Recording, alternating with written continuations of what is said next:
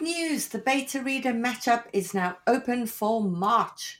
Are you looking for beta readers, some of whom might potentially become writing group members down the line? Are you wanting to be matched up with those writing in a similar genre and time zone so they can critique your work as you critique theirs at the same time? Your manuscript doesn't have to be complete to sign up. This particular matchup will be open to registrations from now until the 31st of March, with the matchup emails going out on the 1st of April. The only April Fools will be those who haven't signed up. For more information and to register, go to biancamarais.com, look for the beta reader matchup tab, and please spread the word. The more writers we have signed up, the better the matches will be. Hello, listeners. This is your co host, Cece, and I'm so excited to tell you about my upcoming webinar, Writing Tension. Join me on Thursday, April 11th at 8 p.m. Eastern Time via Zoom to learn all about creating tension, conflict, and stakes in a story. This is a super popular writing webinar I offer, and it's filled with expert breakdowns, practical tips, formulas for cracking these elements, and real examples from novels that will help you dial up the tension in your story in actionable ways. And this year, I'm doing something extra. On the Monday after the webinar, we're having a live cozy 90 minute q&a session in which you'll get a chance to ask your questions about the webinar that means we'll get to hang out for two days total and if you can't attend the webinar and or the cozy Q&A session, don't worry. They will be recorded and shared with everyone who's registered. There are limited spots for this webinar in this new format, so if you're interested, check out the link on my Instagram page and sign up. The handle is at Cece Agent. That's at C E C E L Y R A Agent. I hope to see you there.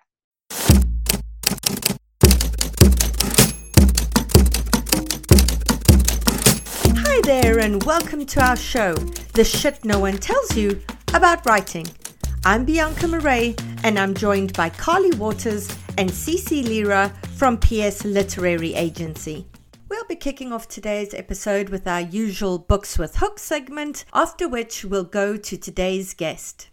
Welcome to today's episode of Books with Hooks. We have just Carly and Cece today. We are missing our beloved Bianca, and we will have her back with us next week. So, Cece, will you start by reading the first query letter? Let's do it. Dear Cece Lyra, my name is Irene Lee, and I thought you might be interested in my thriller manuscript, This Could Save Me, complete at 70,000 words. It is dark, and rich people get in trouble which I hope might still be a manuscript wish list for you. I believe this novel would appeal broadly to people who enjoy thrillers, particularly women, and a target subset audience is the people who annually visit northern Michigan resort towns. Query Ruth Walker's life changes for the better when, as a journalist, she receives a coveted invite to cover the infamous Sally Hargrove's release party for a product that reverses the effects of aging on one's skin. Unfortunately, the release party, set on the sugar and sand shores of Lake Michigan, goes treacherously wrong when Sally Hargrove's lifeless body is found in the woods, yards away from the party guests. Growing up, Ruth's grandmother hung frame magazine photos of brilliant and wealthy Sally Hargrove above their avocado green couch claiming that years ago she and Sally were best friends. Ruth never believed her, but hours after the death of Sally Hargrove, Ruth discovers someone hacked into her social media account and posted an image of Sally Hargrove lying dead in the woods. Ruth is forced to consider that her grandmother was telling the truth, and that truth might have everything to do with her invitation to the release party and the image posted on her social media account. Instead of going to the police, Ruth, horribly in debt, working for a dreadful boss, and hoping to make a career change into freelance writing, publishes a blog post rehashing the events. The post goes viral, and Ruth soon learns other guests, including Ms. Hargrove's daughters, social media accounts were also hacked with the same image posted on their accounts. Two days after Sally Hargrove is killed, the body of one of her daughters washes up on the shores of Lake Michigan, and everyone is quick to assume that those whose social media accounts were hacked are the next victims of the murder. All signs indicate the assumption is valid. The more Ruth tries to uncover the truth, the more she realizes the past may be the key to Ruth's inclusion in this terrible ordeal. And if she does not uncover the truth about her family's connection to Sally Hargrove, she may be next on the murders hit list. Short bio a little bit about me is that I live in Hutto, Texas, and work as an advising supervisor in adult education. Growing up, I lived in eight different states, but spent every summer in Traverse City swimming in Lake Michigan. In the past, I have taught ESL in Rome, Italy, and Aguascalientes, Mexico. When I'm not working, I'm usually spending time with my five year old daughter and husband. Thank you for your time and consideration. All right. Thank you, Cece. So tell us how many words it is and what you thought about that query letter. So this is clocking in at 478 words. I'll begin by saying that I will always, and I do mean always, want stories where rich people get in trouble, whether dark in the vein of Eliza James' Good Rich People or light like Schitt's Creek. I'm always here for it. So my first note, where are the comps? We need the comps, please. And in terms of plot paragraphs, I love that the inciting incident is super clear and very compelling. An unexpected death, right? We're immediately curious. I also really like that the way the protagonist got involved with the inciting incident was interesting. Someone hacking into her social media account. So great job. But I noticed that the mysterious death is only referred to as a murder at the very end of the plot paragraphs. I would bring that up. It raises the stakes. It's not just a death, it's a murder. And one more big picture note I did not understand the connection between the hack and the protagonist leaping to all of a sudden believing her grandmother. That didn't feel organic to me. By the time I got to the end of the query letter and read how the plot escalates, we have another death and the stakes for the protagonist. Her life is in danger. I again did not understand the connection between the past and the present. It, like I said, it did not feel organic. Here's why I'm bringing this up. In general, in storytelling, when something doesn't feel organic, that creates a plausibility issue. And plausibility issues, especially in thrillers, they remove us from the story. They affect our ability to suspend disbelief. So, if there's any way to make that connection clearer, I would work on that. I would work on tightening. The author and our Ko-fi subscribers will notice my line notes with specific questions, as well as a few more minor notes that we just don't have time for right now because I don't want Carly to do helicopter hands today. But yeah, it's been it's been a pleasure to critique this query letter. Thank you. Thank you for that, Cece. Now we're going to move on to the pages. Give us a quick summary of what's going on and what you thought. So we begin with the prologue. The protagonist is at a party when Sally is found dead. She's checking her phone, and there's a comment on her social media account that reads, Is this a joke? Except the comment is in response to a picture that she did not post. The picture is of Sally's dead body. A man sees her on her phone and asks her if there's news. She responds that there isn't, and through interiority, she shares that she knows what she has to do. Then we go to chapter one. The protagonist is not feeling well, but she's still driving, headed to the party. She arrives at the swanky location, reminding herself that soon she'll be able to afford a better car. She'll be able to afford paying her bills. A person called Mateo texts her, and it becomes clear that Mateo is apprehensive about her being at the party, whereas she's more of a risk taker. And then she begins talking to people, adopting her charming journalist persona. All right. So, what did you think of those pages? So, big picture note the prologue right now didn't really work for me. Like, there just wasn't enough interiority, there wasn't enough emotionality for the bits that we did get access to her psyche and her heart, the calibration felt off. So the protagonist just found out that someone posted a picture of a dead woman in her account. Like that is a shocking thing, right? Like I feel like most people would be shocked. And yet we don't see her feeling shock. We don't see her processing that information in real time, going through the emotionality, practicing skepticism, disbelief, running through specific questions through her mind. Here's an example of a question that most people would be asking themselves Who has my password? Right? Maybe nobody has her password. Maybe somebody does, but that's just a thought that would occur to a lot of people, I find, who had access to her phone, right? Like, could somebody have grabbed her phone from her purse? But again, these are just examples. What I wanted was more interiority, more emotionality. Right now, we're getting told that she did not post the picture. There's a line that says she did not post it, but we're not experiencing the shock with her. And I really needed that to feel that tension. I'm also unclear on whether the protagonist found out that the person who died was Sally through the picture or not, because they knew about a dead body before the hack, but I don't know if the identity was known to her. And I kind of wanted to know that it would be okay for me not to know that it was Sally at all in the prologue. But since we do know that it was through the hack, I wanted to know like where she found out the information. So I would revise the prologue. I would flesh out the interiority, flesh out the emotionality, add curiosity seeds. We talk a lot about prologues on the show. And oftentimes listeners think that prologues are a no no. So I will actually go on a limb here and say, I think that in a thriller like this, a prologue would be great. So I am pro keeping a prologue. I would just work on this prologue. I think that in a thriller, a prologue that starts with the discovery of a dead body can work really well, but only if the dance between withholding and revealing is perfectly choreographed, just to really make us feel super curious. And in terms of chapter one, it's a little slower than I would have hoped. I don't think we need the drive to the party. Like, why are we seeing her in the car? She's alone. It makes it really difficult for there to be tension. It's really well written, but I'm thinking to myself, can't we already be at the party? Because that just seems more exciting. She'll get to talk to people, she'll get to interact, especially because when she arrives at the party, she's going to be surprised, right? And surprise is such a great way to practice disruption and make the reader feel really curious. So those are my notes. I hope they were helpful. All right. Thank you, Cece. I actually have a prologue to talk about today, too. So we're going to be heavy on prologues today. So, speaking of which, will you read us your first query letter? Dear Cece, I saw on your wish list that you're interested in stories which expose an unseen side of things we think we know. And for this reason, I would like to submit my adventure, parenting, slash travel memoir, You, Me, and the Coup, a memoir of motherhood and more for your consideration. Complete at 95,000 words, it tells the story of my rather extraordinary first year as a mother, a year defined not by my baby's milestones, but rather by a military coup, the COVID 19 pandemic, and six months separation from my husband.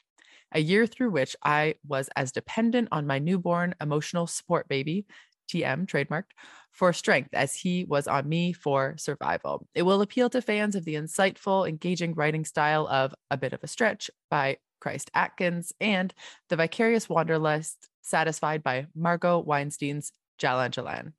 Yangon was my adopted home for seven wonderful years. I met my husband Dylan there, had my baby Jasper there, and even enjoyed waiting out the pandemic there.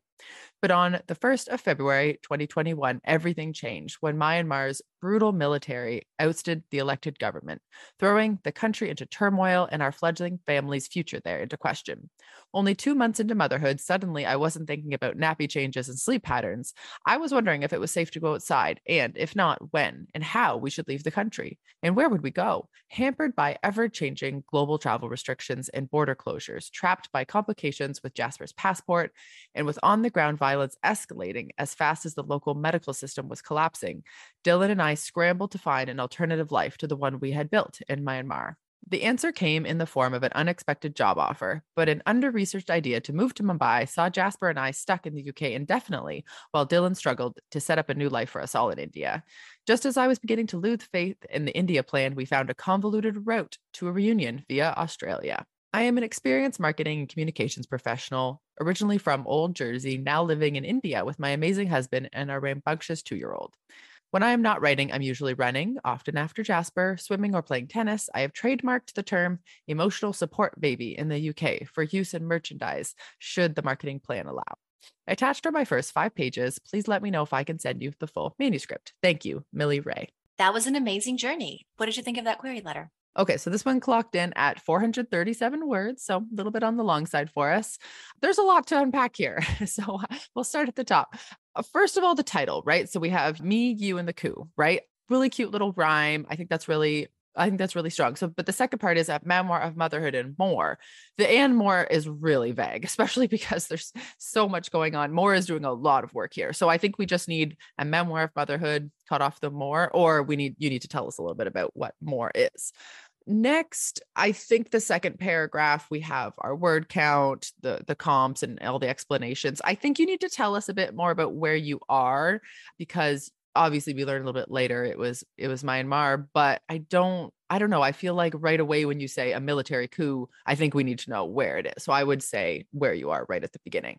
I really like the line about I was as dependent on my newborn emotional support baby, trademark for strength as he was on me for survival. I just think that was it, it's really strong. I think I see a lot of motherhood memoirs, right? I get pitched a lot of motherhood memoirs and I'm always open to them because I think there's so many different versions of how people experience motherhood and and I want to I want to read them all. And this has a pretty excellent hook, right? There's not only the layer of the pandemic but also the coup, right? So we we have a lot of layers here and and I like that survival element, right? About how you kind of need each other and to to get through something and it's such a beautiful love letter to your child, right? As as they grow up to know that you two needed each other through this experience. I think that was that was really beautiful. Another thing I want to talk about memoir as a whole is the idea of memoirs needing a beginning, a middle, and an end, right? So I think that the the, another great thing about motherhood memoirs is that there's a very clear beginning, right? Where it's beginning either conception, the pregnancy, or the birth of the baby, right? Like we have a very distinct beginning point, a starting point for motherhood memoirs. I think that's why people are drawn to writing them as well.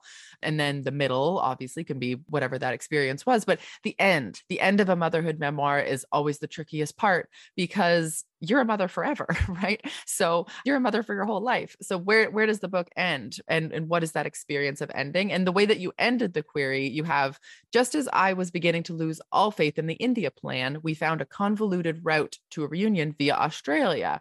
Am I supposed to think that everything was kind of resolved as you guys came together? Or eh, like I'm I'm supposed to think obviously that the book ends here when you guys find your way back to each other, but I'm not really getting a sense of this of an ending other than safety, right? You're moving from the coup, obviously, to a safer place to, to raise your child out of that kind of military unrest. But what is the end? I just didn't really get a strong sense of what is the end. So, where does the book end and why does it end here? That's the big piece of the puzzle we're missing here. So, and it might be very clear, you know, in the book, but for the sake of the query, it needs to be much stronger so that's my my big note here. The the last little bit i wanted to touch on was the the emotional support baby for merchandising. I think this is really cute. I i just don't know if it belongs in the query letter. I'm very torn about this. But because you mentioned like you you write like trademarked in the pitch i feel like you want us to know that. So if you want to leave it in i think that's fine. It's just it was a bit of a question mark for me. That was so interesting. I think this is the first time I've ever heard someone tell me that they trademarked a term in a query letter. So that that was really cool.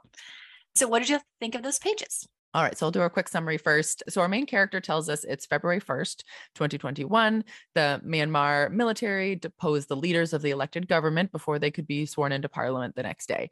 She talks about the mix between the kind of mundane life of raising a baby versus being worried for her life and kind of what a coup looks like and what the reality of that is.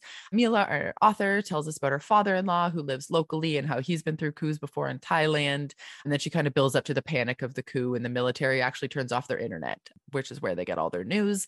But her husband isn't as, as concerned as she is. And we're kind of learning about that tension there. And that's where we stop. And how did the execution go? I think we're definitely beginning in the right place. And I think what this author does really, really well is balances a couple different things.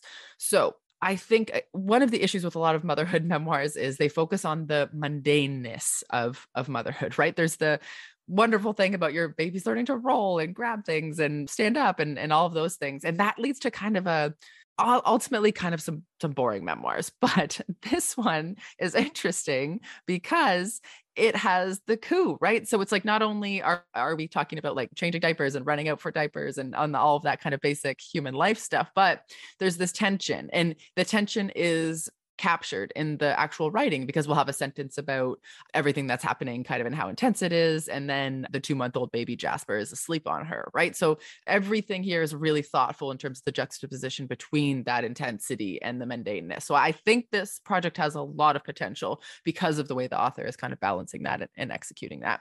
One thing I, I think needs to be a lot more clear is the concept of time, right? So we're told like on the day, obviously, when things start, but there's a lot of description of like what happens when a coup occurs, right? It's like everybody's running to the ATMs, taking all their money out.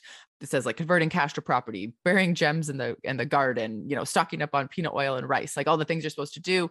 But we never really get a sense of how long that plan is supposed to take, how long it might take them to do something like that. Do they start to kind of go through the wheels and the motions of how long it would take them to to go through those motions? So that's the piece, the timeline piece I think is is really missing here. And it could just be because this is the first day of the coup and they haven't wrapped their head around it. But if their minds are going to start to spin, especially our, our narrator and our main character, if her mind's going to start to spin, we need to get a really strong sense of how life might play out like this. Another thing I wasn't really clear about was her husband's disposition. So he kind of like is the one that goes out and, and gets diapers and, and comes back. But we're never really told how he feels at any point. Like, is he worried? Is he calm? Like some the way that he's talking, because there's dialogue here. It says, she asks, What are people saying? And he says, Not really. You know, a few people I recognize, but none of our friends. One of my old colleagues was there and he said there'd been a coup. And then he responds as he drops the nappies beside the sofa and comes to sit with Jasper and me. So there's a sense of calm, but I think if there is a sense of calm, then our main character has to recognize the calm right? And say like oh that's whatever like it's interesting that he's he's not upset. If he's not upset then i shouldn't be upset right? Like i think that interchange of emotions is missing here for the sake of trying to create some dialogue between the characters which in memoir dialogue is always recreated from our mind. Nobody like tape records their whole life. And so i felt like this author was leaning a bit more on trying to create dialogue to make it seem more novel like when really with memoir, I really wanted to know more about the interchange of their emotions and, and how they're kind of playing off each other and in, in a marriage with a new baby like how they're all feeling about it. It was much more about how they were actually going to make it through their day to day on a very tactical level which and if it's going to be tactical i think you need to observe to the reader that this is this is quite tactical. I love those notes. Thank you so much. All right Cece, we're going to move to you now for your next query letter. Dear Cece, as an avid listener of the Shit No One Tells You About Writing, I have enjoyed hearing the feedback you give to submitters of books with hooks. In reviewing your manuscript wishlist profile, I was excited to find that you are looking for books featuring morally ambiguous protagonists, and you enjoyed the books The Vanishing Half and The Night Circus, which I both count among my favorites of the last five years. Given our similar tastes in reading, I'm excited to share with you my manuscript, Salah Salah. Salah Salah is an upmarket historical fiction of 101,000 words that tells the story of Salah and Silas, mixed race children of an ex slave and conscripted Confederate soldier. Ideal readers would include fans of Brit Bennett's The Vanishing Half and Alexander Chee's The Queen of the Night. It is organized in a framed plot and explores themes of race, sexuality, justice, and privilege. Silas, passing as a white U.S. Marshal, once reveled in the excitement of serving justice to the clearly defined outlaws. But as he realizes the perpetrator of his most elusive case is his own darker skinned twin sister, he begins to question his position in what justice truly means. Salah, who cannot pass as white, is eager to break the constraints of her sex and coloring and will stop at nothing, even murder, to gain notoriety as a vaudeville performer. But her targets are not innocent wayward husbands, heartless men, exploitative bigots. In freeing these men from their lives, Salah not only frees herself, but the hearts and lives of the women they have wronged. Over the course of a decade and a half, Salah and Silas's paths cross a number of times. The same questions always permeating when they meet. Will Silas allow Salah to walk free? Will Salah allow Silas's true parentage to stay hidden? All truths revealed will surely mean the ends of their lives, for one metaphorically, for the other literally. I am the author of the novel The Valley of Sage and Juniper, which Kirkus Review called a riveting tale of impressive siblings battling oppression. A constant practitioner of all things writing, I attended Utah State University, where I received my bachelor's in English, creative writing, and an MFA from Roosevelt University. And my shorter work has been featured in the Naciona Andana, the Lindenwood Review, a minor magazine, and Scribble Lit. Along with my husband and son, I now live in Washington State, where I teach English composition and literature at Pierce College. As per the guidelines, I have attached the first five pages of my manuscript below. Shay Galloway. Thank you, Cece. Tell us how long that query letter is and what you thought of it. So this is 443 words long. It is a really strong query letter. The premise is really interesting. I love stories about twins. So again, I'm always here for those stories. So, okay, real talk. The job of a query letter is to make me want to read the book. And the query letter is doing its job because after I read it, I was like, I cannot wait to read those pages. So great job. However, because you know our goal in the podcast is to make sure that strong work can be even stronger, I will say that the paragraph that starts with over the course of a decade and a half is reading a little vague. I would prefer to get specifics on how the plot escalates leading up to the major dramatic question instead of this bird's eye view of their character journeys. So, if you can find a way to elevate that, I would. Also, and I'm mindful that this is a Cece thing, I don't like that you kind of told us that one of them is going to die, right? Like you said that one of them, their life, their, their life is going to end metaphorically and the other one literally. And I was like, that feels like a spoiler. Maybe it's not. Maybe there's like a catch or a twist, but I I would not want to know that. Did not ruin it for me at all, but I just didn't want to know that. And you know, as a final note, I will say I love it when querying writers include their social media handles on their signature. It's by no means mandatory, but I love it. I always look people up. So thank you for sharing. Thank you, Cece. Now let's move to the pages. Give us a quick summary and tell us what you thought. We have a timestamp, July 16th, 1901. So is getting off a train and noticing how the platform has changed since the last time she was there 15 years ago. She asks the clerk about the next train north, and he gives her an exorbitant price, but she doesn't complain. She just pays the amount. Since the train doesn't leave for another two days, she exits the station and walks to a hotel, noticing how much Wyoming has changed in her absence. When she arrives at her lodgings, the clerk suggests that she go elsewhere because this is an expensive place. But she opens her purse, showing how much money she has inside, making it clear that she can afford it. He insists that she should go elsewhere, and she tells him that she knows the owner and that they have a kinship between them. Through interiority, she thinks to herself, how much more could she imply this man's employer was a Negro without coming right out and saying it? That's a quote from the book. She debates whether to give him her real name or not and concludes that it's probably okay, that probably enough time has passed. She enters an eatery, hoping they won't turn her away because of the color of her skin. People recognize her. They gush about having seen her on stage and how amazing she is. That's what happens. And what did you think about the pages? So, overall, really strong. The scene work is excellent. I could picture the protagonist making her way through the city she just arrived in, She's moving a lot, and yet I was never confused about the plot. I was never lost in the scene. In fact, I was very clear on who, what, where, all these nuts and bolts of scene. The writing is also super polished. I will say that I think there's room to develop the protagonist's interiority and emotionality even further. And I'll give you examples. So we get her thoughts on how the city has changed for the past 15 years, which is excellent and very believable because that's exactly how the human brain works, right? You arrive at a place that you haven't been to in 15 years, you note the changes. But we don't get her thoughts comparing it to Denver, which is where she was before. Is it bigger? Is it smaller? And a key element to writing interiority is remembering humans compare all the time. Another example, she's spending quite a bit of money, but we don't get her feelings on that. Money is something that triggers feelings in characters. I'm not sure people realize this, but it's true.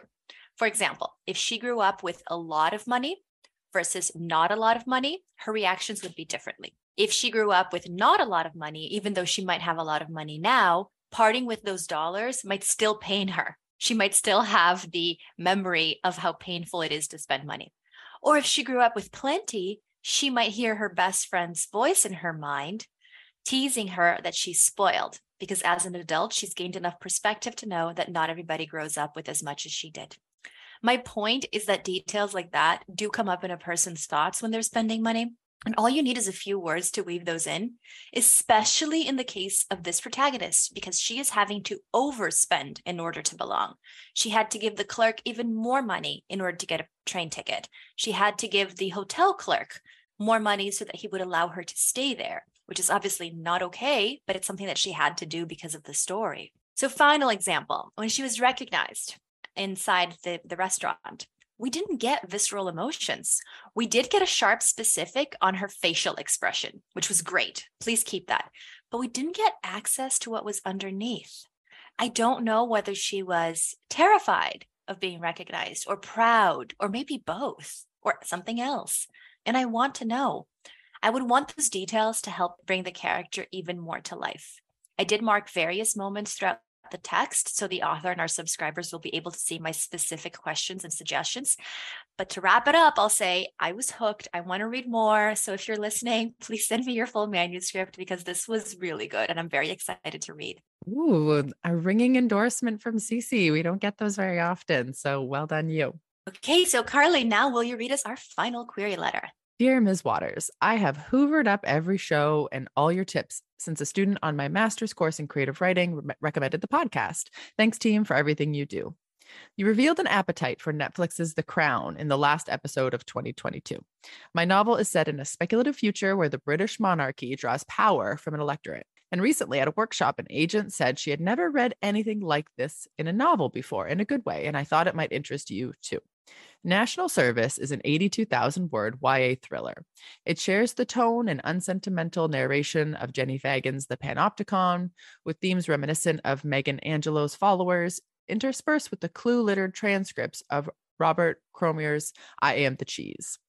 On National Service, Artie Daniels learns that the ruling democratic monarchy plans to tighten its grip on the nation.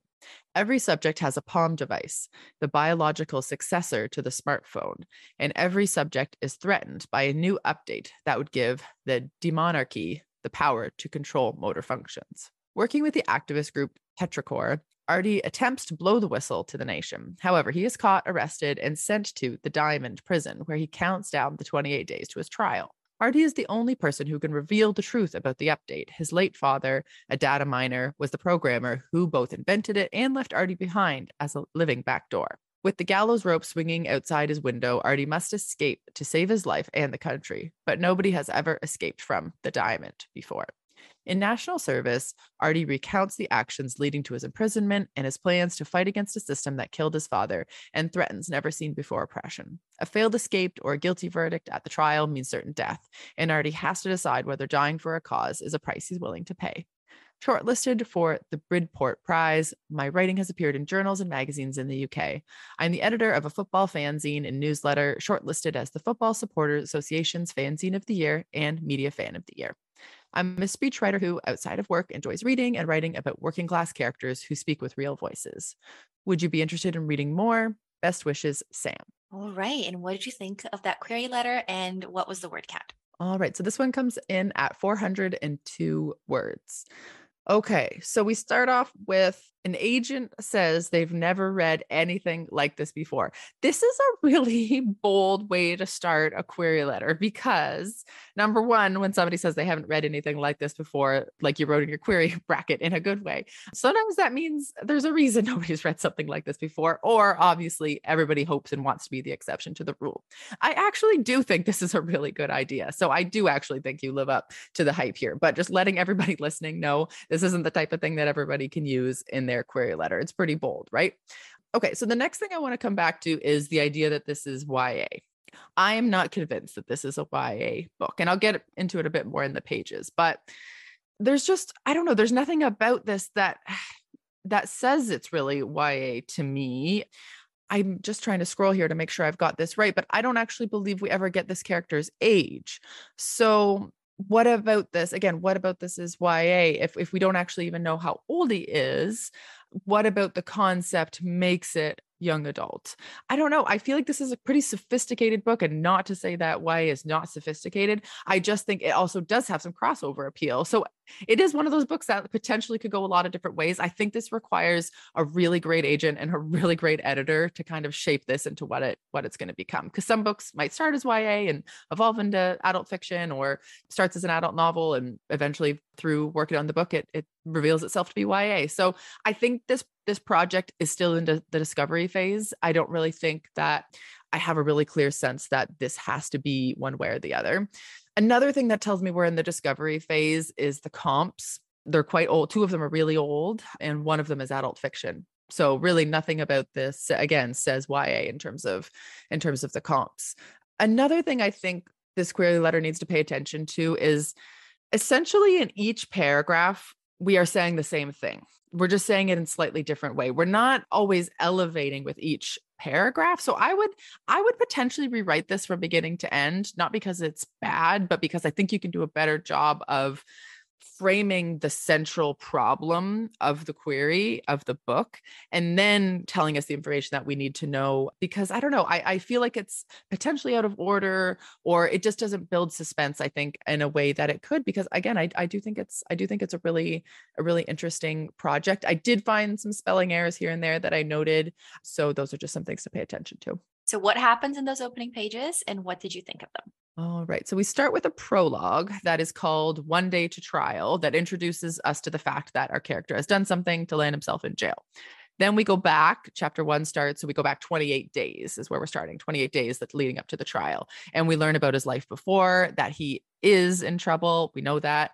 And we learn about what it's like to have the tracking device implanted into his hand, that everybody's kind of going along with it. We get a lot of his anger and his vitriol at the situation. We also learn that his kind of hand device was shut down when he was caught and sent to prison. And that's where we end up. And how was the execution? All right. So I actually really like this prologue as a concept. This is exactly the type of prologue that I like, right? It's essentially a frame narrative. We have our one day to trial, and then so we know where we are, we know it's very intense, and then we kind of go back to figure out how we got here. In fiction, to me, this is the best type of prologue because you get us excited. We actually we are still one day to trial. It's not like day of trial. I think that would be the wrong prologue. We're one day to trial. This is the right prologue because there's still things that the reader is not going to know by the time they make it to where we meet up when these two storylines kind of meet up. So this is exactly the right type of prologue. Well done again, I call this a frame narrative because we're kind of framing the story at the beginning. And then we're, again, we're going to work our way up to this as if it's a frame of a picture frame. So I think this is great. The first line is people like us don't change the world. So I think this book overall has really incredible energy because it's angry. And I think if there's anything that's going to make this a YA novel, I think it's the anger of this character. I still don't really know how old this character is, which I think is is a bit of a hurdle here. I also think we need to cut back on the swearing. There's a lot of F bombs. I don't, I really don't have a problem with F bombs personally, but the YA audience will. And so it's just something to to think about and be conscious of if you for anybody, right? If you're going to be using swear words, the more you use them, the less powerful they become. And so if you're going to use a swear word, you have to use it meaningfully and purposefully because the sprinkling of F bombs, I think there's probably five on one page. It tells me this is a really angry young man, a really angry young man. And I, I don't know. I just don't think we need to hammer it home with that many, with that many swear words. Another thing now that we move into chapter one, which is 28 days to the trial, I, th- I think we're just moving around way too much in time. I really would like to get settled where we are, settled kind of in the prison, understand the prison system. And then eventually we can sprinkle in some backstory. But on the first page, we're learning about his father and his house and his 14th birthday and, and so many different things uh, that I think we just, we just don't need, we just don't really need to know. And I think that we could think about other ways, other ways to sprinkle that in later. There's a lot of really good lines. I think we have a, we have a really good sense of like where in London this is because he says how big the tower is and how tall it is and out a certain window. He knows the direction of the view. I think all of that is really good overall not only the swearing but the slang there's a lot of slang because i think it's meant to sound kind of like just working class right uh, which he talked about in his query letter and i don't have a problem with that at all but i think it's overdone. And again, just like swear words, slang words also have to be used sporadically so that again we get the full weight of of everything. And they're even better used in dialogue than they are in exposition because then again, it's the interaction between our characters. So there's some really great lines here. One of my favorite lines is about the concept of like the prison doors aren't locked and it's because they're being tracked all the time. So why do the doors need to be locked if we're tracked all the time? Which is like a really interesting, sophisticated thought about how we also all of us travel around the world wherever we are with our cell phones and so it's it's, it's planting some really interesting th- themes and thoughts obviously a huge nod to panopticon as a concept so i think it's interesting i'm just not convinced it's ya well i'm sure you've given the author a lot to think about now i am also convinced it's not ya Okay, so that's it for today's Books with Hooks. We survived without Bianca. Bianca, you must come back because we're not always on our game like we were today. Sometimes we're hot messes. I'm complimenting ourselves. And yeah, and thank you, everyone. My youngest son starts kindergarten this year. I can't believe it. One of the tricky things, though, about my kids being in French immersion school and me not having French as a language myself is worrying about how we're going to assist with homework as they get bigger. They're young now, but I see it coming. We are very lucky, though, to live in Ottawa, which is a bilingual city of a million people. And we have bilingual friends and francophone friends. So it's going to be really easy for our kids to pick it up at a young age through school and sports activities. But me, on the other hand, growing up where French class wasn't taken too seriously and we goofed off. I am so sorry, Madame Corrigan. We're going to have to make up the difference. And that is where Rosetta Stone comes in as the most trusted language learning program available on desktop or as an app and it truly immerses you in the language you want to learn. Immersion is a proven way to learn a language. Instead of memorizing and drilling vocabulary words, you learn by matching audio from native speakers to visuals, reading stories, participating in dialogues, and other practical language skills to fast track your ability to communicate fluently. There are no English translations in the product. You're getting trained to listen, speak, read, write, and think in your new language. Rosetta Stone users especially love the speech recognition feature. As you practice speaking, Rosetta Stone uses advanced voice recognition technology to match your audio to audio from native speakers and then gives you feedback on how well you're pronouncing words so you can really hone those pronunciations, which we know is key to sounding fluent. It offers 25 languages from Spanish, French, Italian, German, Chinese, Korean, Japanese, even Dutch, Arabic, and Polish this is the best language program to get because they have been the expert for 30 years and used by millions. Thousands of companies and government organizations use Rosetta Stone to support language learning training online. Of all the apps, it is the best at speech recognition technology. So it compares your sound waves to those of native speakers. Rosetta Stone has a patented speech recognition engine called True Accent built into the program. So as you practice speaking, you're going to get your feedback on how well you're pronouncing words, other language apps use speech recognition to detect what you said, but Rosetta Stone tells you how well you said it compared to native speakers. It's like having a personal trainer for your accent. Think about the cost of a one month language course. Think about the cost of a one hour private tutoring session. But with Rosetta Stone, you enjoy a lifetime membership and accessibility on desktop or app. And right now, we have a special offer for you guys that is 50% off that is lifetime access to 25 language courses on Rosetta Stone for 50% off, a complete steal. Do not put off learning that language. There is no better time than right now to get started. For a very limited time, the shit no one tells you about writing listeners can get Rosetta Stone's lifetime me- membership for 50% off. That's visit rosettastone.com slash today. 50% off, unlimited access to 25 language courses for the rest of your life. Redeem 50% off at rosettastone.com slash today today calling all memoirists. I'm so excited to let you know that I've put together an incredible all about memoir lineup for Saturday, the 11th of May from 10 a.m. to 5 p.m. Eastern Time, in which six amazing speakers guide you through everything you need to know to write a memoir that will sell. You'll get opportunities to ask questions of best selling memoirists while also standing a chance to have your query letter live critiqued during the webinar. To see the awesome lineup and to register, go to biancamarais.com. There's an early bird promotion for the first 50 delegates who sign up. Come and join us and get your memoir groove on. Today's guest is a lifelong maritimer relocated from Halifax, Nova Scotia to southern Ontario in 2016 with her family.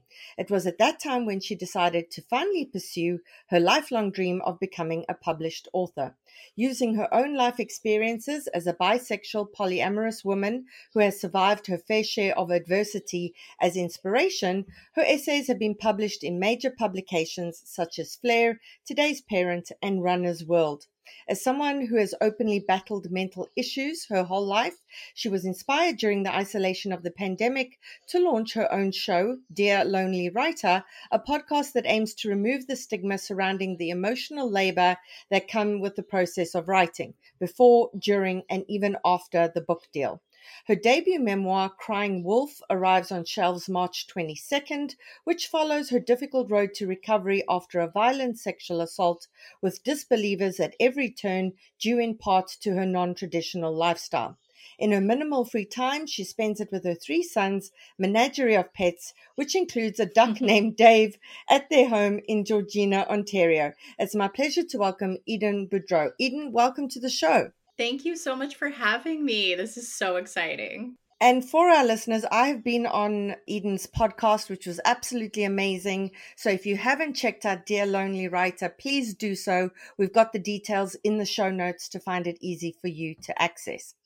Right, Eden. So let's talk about Crying Wolf. This was such a tough, tough read. When I read a book that I race through and that is incredibly well written, I normally say to people it was such a joy to read. Obviously, this is a tough book. It's a tough book to read. It must have been incredibly difficult to write. Can you take us through that? Yeah, for sure.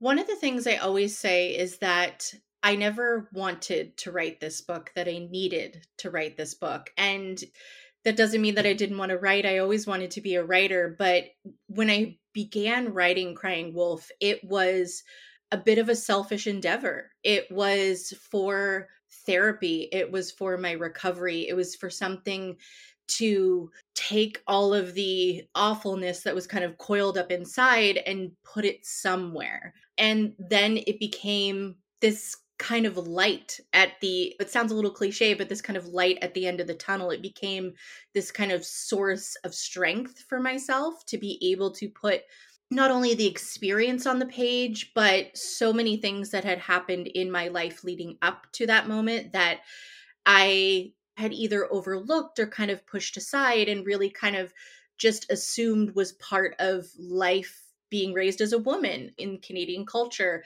And it really gave me a space to sort through a lot of that world and that life and the recovery as well. So when I was writing it, it was definitely a difficult process. And there were a lot of times that I sat back and said, if I did not have a contract, I don't know if I would continue doing this. But not only the difference that I saw in myself, but when I was beginning to get feedback from readers who had read my previously published essays that were about my recovery as well, and people who heard about the book coming and, and just having them reach out and say, like, thank you, or it's nice to know I'm not alone. And that was a real driving force to to push through to the finish line of of writing this book. Yeah, when I chatted with Jesse Thistle, who wrote From the Ashes, what we were talking about was it's hard enough to sit down by yourself and write about this kind of trauma, but then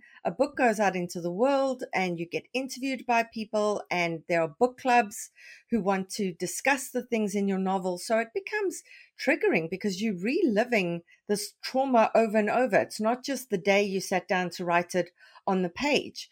Um, and he was saying that memoirists need a whole other level of emotional support built into promoting the novel and and years to come afterwards. Is that something that you've had to give some thought to as well? Oh yes, for sure. I mean, it it was one of the driving forces in why I started my own show, Dear Lonely Writer, because I mean, you have the support of your family if you're lucky I will say, you know, if you're lucky like myself, you have the support of family or friends who have supported you through maybe your recovery, if you're searching for justice, that kind of thing.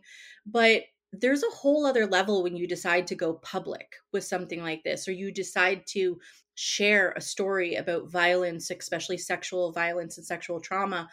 I mean, there's people who say, Why are you doing it? why are you putting yourself through that?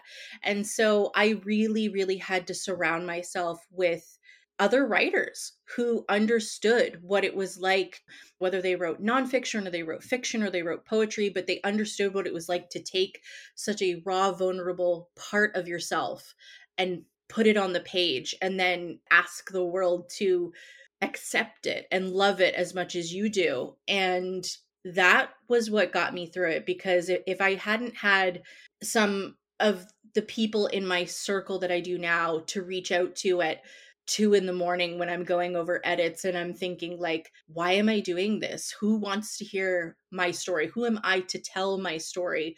What's the point? I, I genuinely don't think a lot of people like myself who tell very difficult stories would make it to having the the finished book. You you can't be the only champion for yourself because at times you're just not strong enough. Yeah, I tell my creative writing students when writing fiction that writing means making yourself vulnerable even we tell ourselves that we're lying as fiction writers, right? We make shit up, but you're still tapping into to very vulnerable feelings and life experiences, etc., and even more so for the memoirist.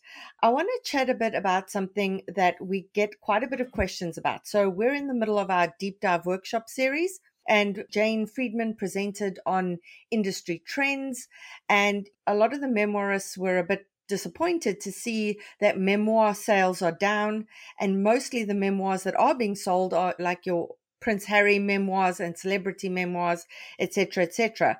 But here we are discussing your memoir that went out into the world. So, can you give us a bit of a understanding of that journey to publication? Because you said earlier, if you didn't have a contract, you wouldn't have finished it. So I'm assuming you didn't write the book before you sold it, etc. So, so can you give us a bit of an understanding of how that process looked? For sure. I have a bit of an unconventional journey to publication that I like to preface that I am the exception to the rule. But in saying that, I also like to say that I'm here entirely out of spite because I was told by so many that I couldn't do it. I was actually in the beauty industry for a decade and I grew up in a very low income home and university was just not an option. I dreamed of going to King's College in Halifax and and studying the classics and becoming a writer, but it simply wasn't something that was in the stars for me at the time. So when I started writing, I actually started out writing personal essays because I had a writer friend who said you've got a story to tell, you've got a voice, you you you need to start small. And that is how I actually worked on getting a style and a voice that I personally think is what drew my publisher to me in the first place. I sort of honed that narrative style. I think oftentimes we think of personal essays and we think of memoir as just like long form blogs. But to get a publisher interested in a memoir these days, I agree. If you're not a juggernaut like Harry or Oprah, it is hard to get the attention. And I remember distinctly going to a writers conference and asking a very well-known Canadian writer, what do I have to do to get a memoir seen? What do I have to do to query it? And them telling me, oh, well, if you don't have 20,000 Instagram followers, it's not going to happen. So work on your platform and, and that kind of thing first. And I'll be honest, it was really bad advice because I spent a huge period of the next year focused on my Instagram account and my Twitter and not focused on writing. And after I spent a period of time writing personal essays and getting feedback that people really enjoyed hearing my raw, really honest style of writing and stories, I actually hired a creative writing mentor, Chelene Knight. And she's a terrific author herself. She's also an agent now, but she is also a writing mentor. And she not only went over the pages that I had, the few kind of like cobbled together pieces of a story that I wanted to tell, but she set out kind of a plan for me, a roadmap of how to get to a finished proposal for my memoir. Because we both knew that many memoirs can be written on your own over a long period of time, but sometimes it takes accountability. So having someone to say, I want to see some pages. And it takes having other people believe in your story and say, This is needed. We know this is wanted for you to be able to say, Okay, I'm going to sit down and I'm going to put my butt in the chair, like you say, and I'm going to get to work. So, Chelene and I worked together for about six months to put together a really, really strong proposal for my memoir. And I thought about sending it out to traditional publishers because who doesn't want their debut book to be with one of the big six? But reality was they weren't interested in the story that I wanted to tell.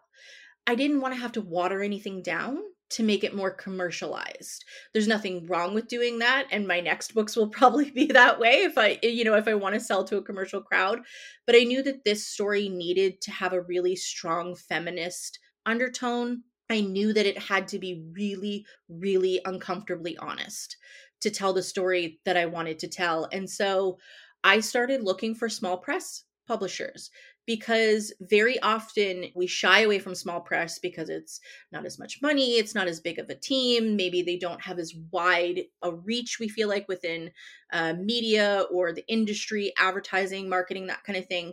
But the difference is is that small presses really truly believe in every single author that they bring on.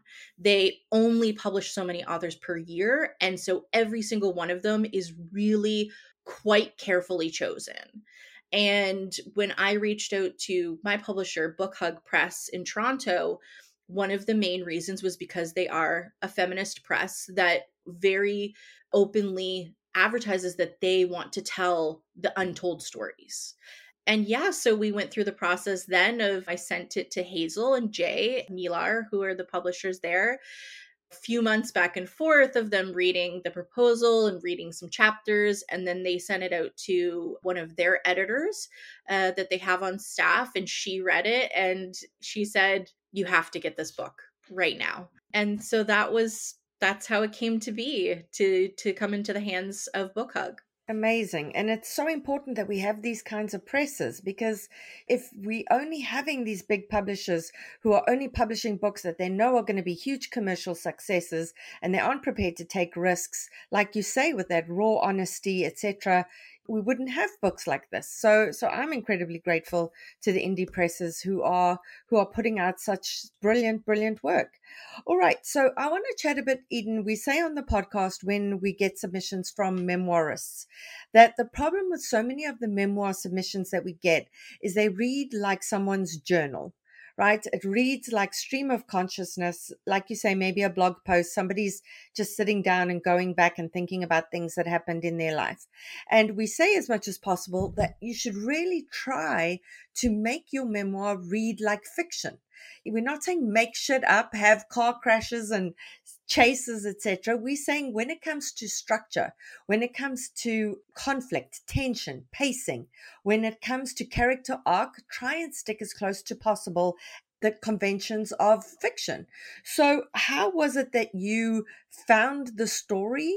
And what is your take in terms of is it necessary to write memoir like that, or can you just do stream of consciousness? Yeah, I mean, I think it's a very widely regarded like surety about memoir that it's supposed to be kind of this like long rambling train of thought of memories and and flashbacks in time and things like that. And while I think maybe in the literary space there is a market for that kind of very narrative poetic journey through someone's life, I think we need to go back to our Alice Munro's and even uh, further back to Jack Kerouac, even though ignoring the problematic behavior, the this kind of storytelling within memoir is what really I think pulls the readers in and keeps them engaged.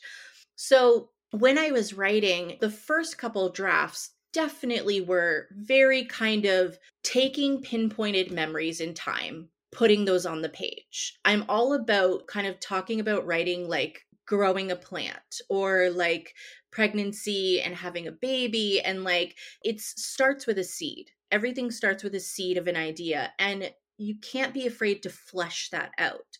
But like you said, we have to have that push and that pull, that rise and that fall of action.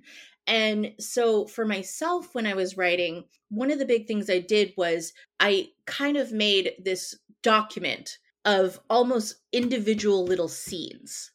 and I went through what felt like the most important scenes in my story. And then from there, I was able to take those and I was able to pluck them and put them into where I felt like they were engaging and they pulled my reader back in. That doesn't mean that I adjusted my timeline. Nothing was changed in the sequence of events, but having like let's say one full chapter of flashbacks to my childhood is kind of jarring or if we're talking about telling a story that's filled with trauma we can't have the front end of the book loaded with traumatic event after traumatic event after traumatic event without the reader saying I have to give up. I can't I can't I I need some lightness. I need some brevity. It's like when we're watching HBO shows, and I can only handle so many episodes that leave me sobbing with tears.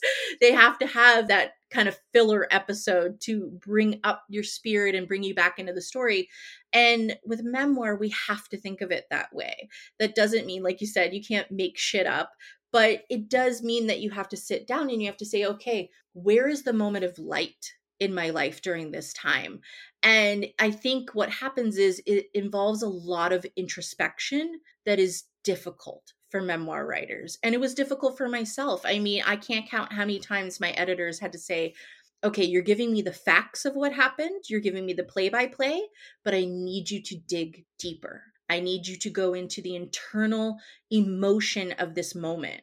And what's funny, sometimes in our darkest moments, we think of times in our childhood when we were happiest, or we think of an inside joke between us and our best friends.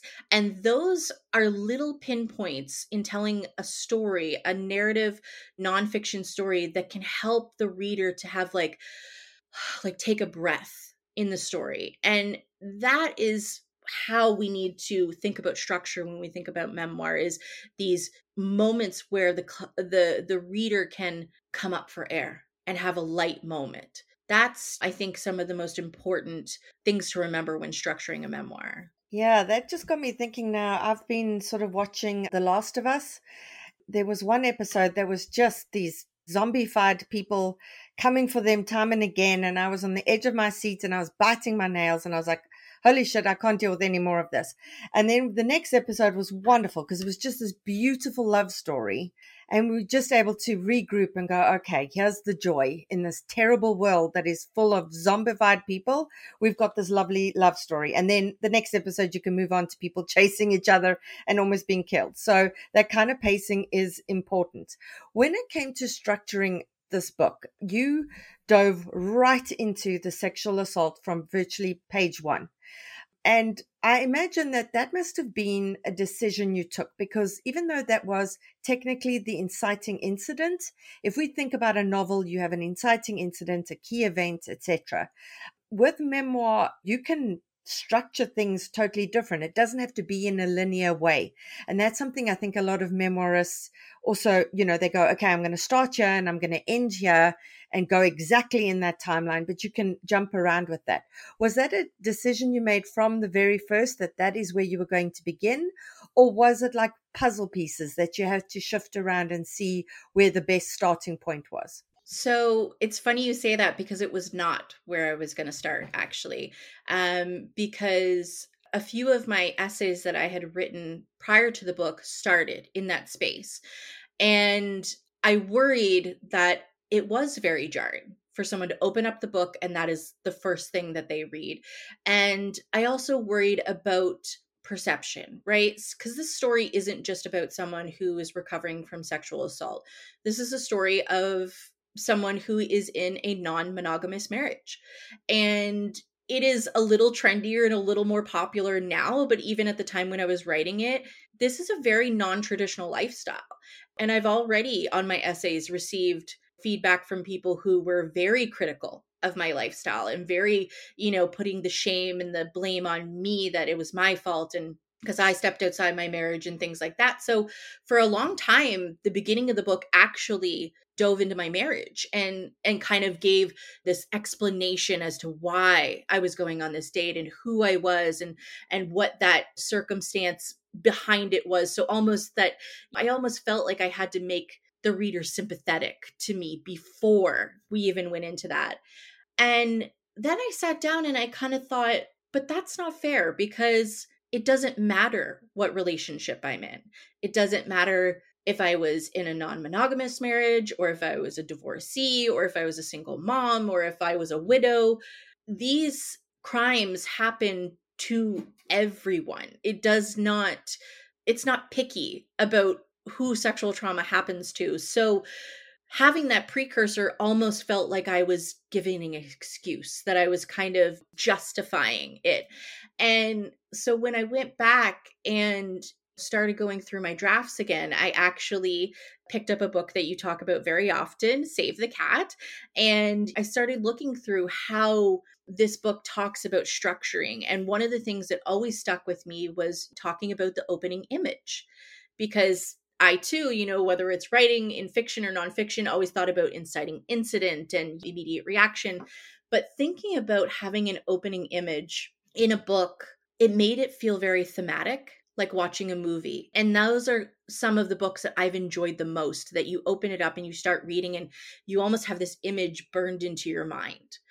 And so for me, it felt really important for that opening image to be mid attack, not even starting in the night of the attack, but mid attack so that the reader would be immediately immersed into that fear and to that moment of realizing that this was when my old life ended and when my new life, whatever it was, was beginning.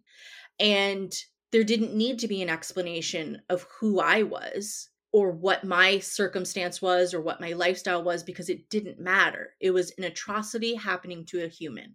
And so for memoirists, I think that that is a really, really important part of telling especially a difficult or traumatic type story we talk about in fiction too that that first line is some of the most important. Those first couple pages are some of the most important. For me in a memoir the opening image what is seared into the mind of the reader and keeps bringing them back to the story even if they have to put it down for a bit even if they have to come back to it I think that that is the most important part. And though, even though it was the most difficult, and even though a big part of me worried that people would not be able to get through it and they would just put it aside, it felt like it was the most important place to start. Yeah, it felt very intentional when I read it, and it was perfect, the perfect place to begin. Because, like you say, if you'd backtracked and given all of these justifications, it undermines everything that this memoir is about. So for our listeners, again, that kind of intentionality is so incredibly important. It shouldn't be, oh, well, I'm starting here because why not? It should be, this is why I'm starting here. You need to kind of defend those choices. Eden, we're at the end of our time. I don't know how that happened. It's been such a joy chatting with you. For our listeners, we're putting Crying Wolf on our bookshop.org affiliate page. You buy it there, you support Eden, you support an independent bookstore, and you support the podcast. Eden, we wish you much success with this. It's so incredibly important that these stories are told, and you are doing amazing work by telling them. Yeah, we just wish you so much success with this. Thank you so much, Bianca. I really appreciate it. And thank you for giving me the platform to talk about it. And that's it for today's episode. I hope you'll join us for next week's show. In the meantime, keep at it. Remember, it just takes one yes.